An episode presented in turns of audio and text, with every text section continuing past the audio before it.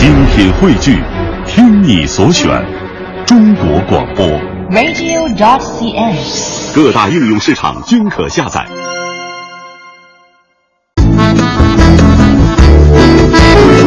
探寻文化渊源，感受文化魅力。各位听众朋友，欢迎您如约而至，来到中央人民广播电台香港之声数码广播三十二台的文化之旅节目。各位好，我是文艳，我是曼斯。在今天节目的一开始呢，我们也首先来关注一位女作家。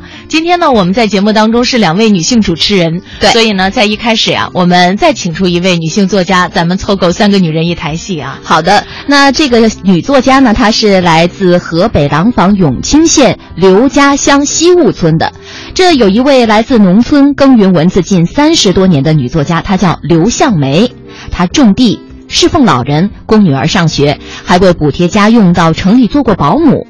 她与丈夫相濡以沫，过着简单、平淡、简朴的生活，但是却始终没有放弃自己喜爱的写作。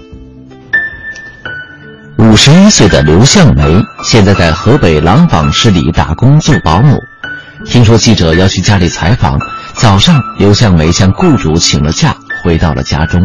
爹，我回来了。这是我公公，我们老爹，八十二了，当年八十三。几间简陋的砖瓦屋里摆放着陈旧的家具，一张简单的铁床是刘向梅以前写作的地方。趴在这床上写，那时候还没有电脑，也是这样的冬天，连炉子都没有，也没有电褥子，什么都没有，就两床被。这个都是那时候就趴被窝写的。也是后来就见着眼了嘛。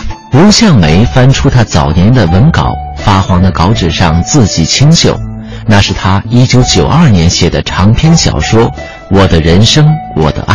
那时候呢，有点走弯路，因为那时候没有那么高的水平，但是还要写长篇，写了有差不多三四年，就这个小说。您写写的这个作品一共有多少本啊？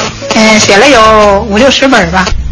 刘向梅上初中就爱好写作。高中时更是沉迷于文学创作，高考落榜了，她没有放弃文学梦，坚持写散文和新闻稿。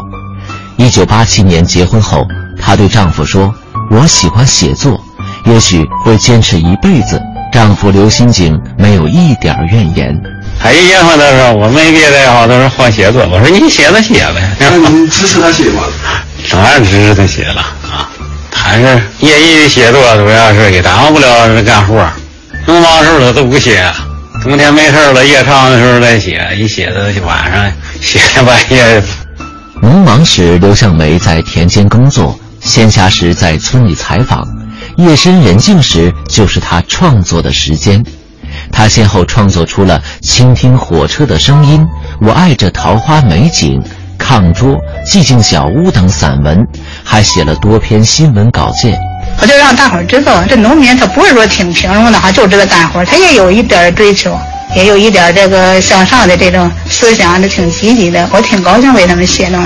笔耕不辍三十余载，刘向梅在中央、省市各级报刊发表作品一百多篇，已成为河北省散文学会会员、廊坊市作家协会理事。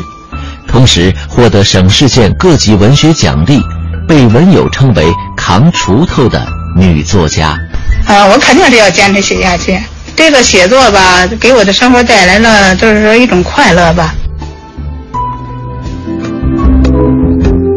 能在我们每一个人的这个生长过程当中啊，都曾经或多或少的萌发过用文字来表达自己心绪的这种想法啊。嗯，可能有一些朋友呢，还曾经付诸过实践，但是能够坚持三十年，而且在这三十年当中，我们发现刘向梅她并不是专职的作家。